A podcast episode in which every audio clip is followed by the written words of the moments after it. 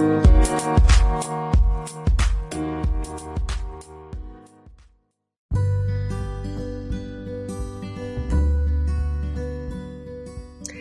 everyone. Welcome to the Spanish for Kiddos podcast, where you can listen to fun bilingual stories and more. My name is Barbara. I'm the owner of Spanish for Kiddos and your host for today's show. And today I have a special guest with me today. Her name is Kara from Core 4 Parenting, and she's going to talk about language development and all the good stuff that you can do in regards to helping your kiddos express their feelings and learn more about that. So I hope you enjoy the show today. Is Barbara, and I am the host for today's Spanish for Kiddos podcast. And today I have a great privilege to talk to Kara from Core 4 Parenting. Welcome, Kara. Thank you so much for having me today. I'm excited to talk language with you. Yes, absolutely. So let's begin with um, just tell us a little bit about yourself and about core parenting, core 4 parenting, and what's your mission for parents and families? Yeah, so I am a lover of littles. I have been since I came into this world. And so I've spent my entire career um, as a babysitter, then a nanny, and then I went and got my education in early childhood master's degree in education, and I did a double major in American Sign Language and linguistics. So I bring to caregiving and I bring to parenting this really this intentionality around the words we use, the way we talk, the impact of our language with our little people and how that helps them develop. Um, and so recently, when COVID hit, I decided, you know, it's time to take this to the world. So, this methodology has been a long time coming, but Core 4 Parenting is a relatively new company. We're 18 months in, and our mission is to empower parents to be their child's best first teacher from birth. That's wonderful. I love how you how you took this linguistic approach and you just want to bring it to just even the youngest um, students, if you will. Um, as far how young do do your programs start? Birth. Oh, okay. So as soon as they're like a few days old, right? Absolutely. So, um, I, so at Core 4 Parenting, we we have a really unique blend of what we call parenting personal development, which actually starts even before the baby's born, just really helping new moms and dads understand the journey that they are about to undertake and get themselves mentally ready and get their space ready. Um, and then, as far as the direct instruction and our courses and the education piece, early cognition really kicks in for little people around three months old. Oh, uh, oh, that, that's right. Absolutely. Yeah, that fourth trimester is baby o'clock, around the clock. And that's why we help people set up their mindset and their perspective and their physical space so they can survive those first three months. Absolutely. And what are some of the things that you focus on? Um, do you focus more on like uh, one syllables or do you focus on certain phrases? What do you do in that time? When they're little, you mean? Yes. Actually, um, we are Uh, the core four methodology teaches parents to speak to their kids in full sentences, to engage with them in a narrative way. So we are talking to them and building their lexicon during that receptive language development that starts at three months old and goes all the way up through five years old. And the first three years are very invisible, right? The, we are being their brain architect, their language architect. Um, but we're not getting anything back. And so I, I talk about it as being mm. kind of the cogs of the machine. Yeah. And point at the invisible learning years because it's so important that we understand what's happening inside our little people's brains right even yeah. before they can talk back to us and and that brings me to the next point that's a great point to to talk about is of course you talked about the tips for language development so that also brings us because they're trying to express themselves right and especially for bilingual students and in that sort of aspect you know they're trying to learn two languages sometimes at home and what are some of the social emotional skills that they should be working at this stage? Yeah, that's an excellent point. And uh, man, there's so much to it. The 1st mm-hmm. thing I want to say is um, whether you have a bilingual home or not, introducing um, some signs, American signs with really intentional usage yeah. um, is going to bridge that gap because the receptive language period is a developmental phase, but then there really is a time gap when you have a one year old who can't talk to you yet, but right. their brain is having these complicated thoughts and ideas and they want to communicate with you. So give them the skills because you can't their hands and their physical gross motor and their body development motor mm-hmm. skills are ready to, to you are fully ready to go long before their tongue and their articulation and their ability to create phonemes and speech that makes sense to you.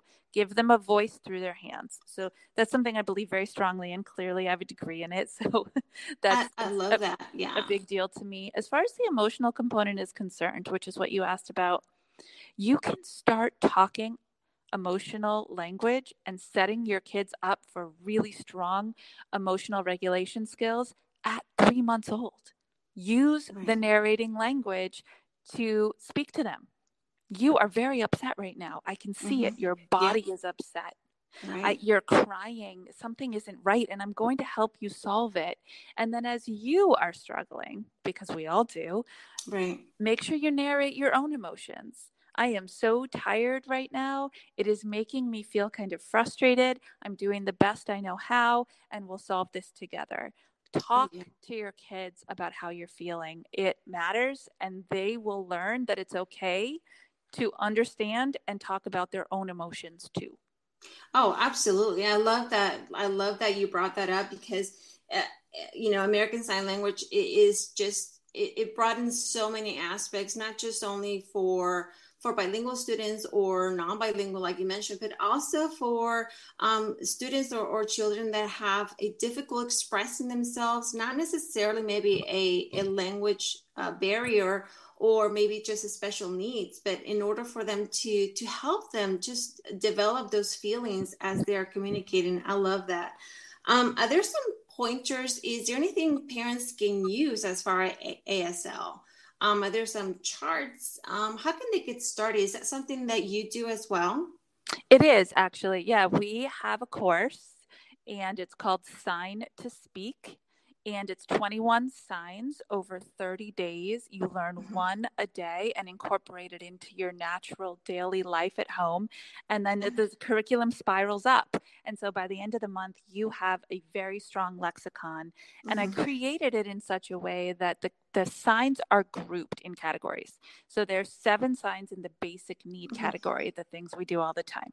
There's seven signs in the needs, wants, and desires category. There's seven signs in the health, hygiene, and safety category. And honestly, these 21 signs are the words that you are saying to your child all day and all night. And so it just kind of slips in there naturally. Um, right. Um, and people are finding it to be a very empowering program and it is so helpful because as as kiddos begin to enter preschool for instance or kindergarten they already have that um, i would say foundation that they they're able to express especially when they're trying to you know share a toy sometimes not share a toy or certain things there that that could be uh, a little intense there. So i think they're already prepared um, with this type of foundation if you will. So i really love that and in regards to that, um, how soon can parents implement this? And I think you talked a little bit about that. Do you want to expand a little bit more on self aware of those emotions? Sure, absolutely. So, one thing I really want to caution parents, because it's just so easy for us to fall into there's two emotions, end of story, right? Mm-hmm. You're happy or you're sad. Your right. kids are way more than happy and sad. They have lots more feelings and emotions than that, just like we do. Um, and so make sure that you are addressing all of those potential feelings. Um, and as far as when you can start, you just start right away. Right away. There's you don't have to wait for any particular space and time because they are ready, whether it looks like it or not. Here's the thing, and I it's so fascinating to me that this is well known information for in the education space, but it's not well known education information in the parenting space. 85% of your baby's brain growth and their ability to set a foundational skill mm-hmm. set in social emotional, interpersonal, physical body control, and early cognition skills is done by five. Yeah, yeah. And, and and yeah, and absolutely you're right about that. And the more parents are involved in those first few years, it's just so important because it, it sets up uh, the kiddos for for the learning, for school, for work, and everything else they're going to do. Absolutely. Yes, and so that really is our big mission here at Core Four. We we cultivate the core four connectors between parent and child to make sure that that is a really strong healthy foundational relationship a good bond. And then parents are more available because you're not dealing with daily struggles as much as usual to learn when to recognize opportunities to help support their child's skill development in those four readiness areas and they find that they have a child that goes on to find great success in school and life, large group settings, small group settings, because they can mm-hmm. navigate all of it. Yeah, absolutely. Because in the classroom, you bring a good point. In the classroom, there are some kids who just don't know about their feelings or they don't know how to communicate, especially at such a young age, as far as three years old they mm-hmm. just don't know how to express some emotions so that is a good point that you bring as far as that and what what could parents do as far as when they're reading to their kiddos is there something should they use also sign language uh, as you mentioned or use some other strategies to to develop those social emotional skills I love this question so much. Absolutely, you can keep incorporating the signs as you're reading, but the other thing that I really love watching parents do is going off the book. So mm-hmm. you have a book and it's short and you know there's limited language in it. Stop on each page, point to the characters right. in the book and say, Absolutely. "Wow, it looks like this bear is really having a hard time understanding how to share this toy with this bunny." I love that. Yeah, absolutely. Just bring out those uh, interactions, those communications between uh, parents and children. And I think that's really important because I, I, don't think we spend that much time reading aloud to our kiddos.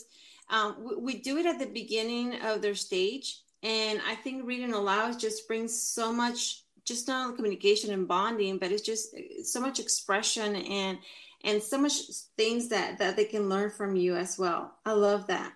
And it also has a direct effect on their ability to master reading. Kids who are read five small books a day i mean it's like a 10 minute 10 minute investment of time. Five yeah. small books a day between birth and five they go to kindergarten and they have that lexicon and their third grade reading scores reflect it. Yeah yeah. And especially, of course, and I'm going to throw that out there, especially if it's, you know, bilingual books in English and Spanish, of course, that's mm-hmm. always good. mm-hmm. um, and uh, I, I love what you were doing with your sleep soothing system. Can you tell us a little bit of what is that all about and what are some strategies about that? Absolutely. So, our sleep soothing system, I'll tell you what it's not. It's not a sleep training program. Okay. It's not, it's not a cry it out uh-huh. methodology. Uh-huh. It right. is a very intentional use of routine, structure, repetition, and language mm-hmm. to teach our little babies when they're ready, because uh, they have to be at least 12 to 14 weeks before they can make those connections of cause and effect. Uh-huh. But our goal is to, and it's working so well, to teach these little people how to self soothe in the mm. most base sense. Um, you walk around, you talk to people about self soothing, and they say, oh, that means that they sleep all night, right? No. what it means is that they feel safe. Right. Enough in their own space that they have the ability to fall asleep by themselves and eventually fall back to sleep by themselves. And it's the first life skill that you can give as a gift to your child and it informs the development of all the rest of those self skills. Yeah, right? Uh, self soothing, yeah, self independence, self play. Um, it's really an emotional regulation foundation, and it's mm-hmm. a beautiful gift to give to your child. I love that. Yeah, absolutely. Because sometimes there, it's hard those those first few few weeks or those first few months when a baby is trying to figure out the world around them. Of course, and sleep is one of those not just for the baby for, for the parent too right? Yes. Yeah i had um, a beautiful message yesterday from a dad who just completed the system and he's his daughter is three months and two weeks old and he said he couldn't believe it only took eight days with very limited crying and mm-hmm. he felt so empowered and connected to his daughter that this was a gift that he gave her. He's like, this is the first proud moment I've had as a dad. yeah, right. for him. Yeah, it, it, probably yeah more for the parent, right? Because I can function without too much coffee, right? Uh huh. yeah, I, I can see that absolutely. Well, thank you so much, Kara. I love having you today. This has been a wonderful, wonderful interview. Can you tell us a little bit more how listeners can learn more about you? Absolutely. So we are at core four, the number four, parenting.com. Um, you can look us up on Instagram and Facebook with that same handle, Core 4 Parenting. And um, if you'd like to know more about me and my background and what brought me here, I'm also on LinkedIn. I'll also just share that what we have created is a virtual village. Right? We believe that parents need each other and they need us and we all have to be in this together. So we have cultivated an online community. We call it our virtual village, and our courses are found inside the village as well as monthly themes and topics and events and live Q&As. Our goal is to meet you where you are and then help you feel empowered and engaged and the and have the skills that you need to stay one step ahead of your child as they go towards major developmental leaps. I love it. Okay, great. Thank you so much. And of course, I'll include all these contact information to how you get in touch with Kara and learn more about her virtual village at Core 4 Parenting. And thank you so much, Kara. I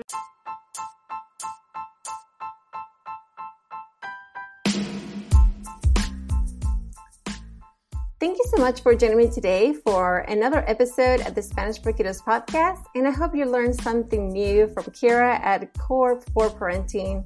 You can either find more information about our interview today at our SpanishForKiddos.com blog, as well as other fun strategies and bilingual stories in English and Spanish. Join me next time as I read another fun story in English or Spanish or have a special guest that can you can learn more about language development, bilingual education, or more. Thank you so much for listening to the Spanish podcast and have a great day, everyone.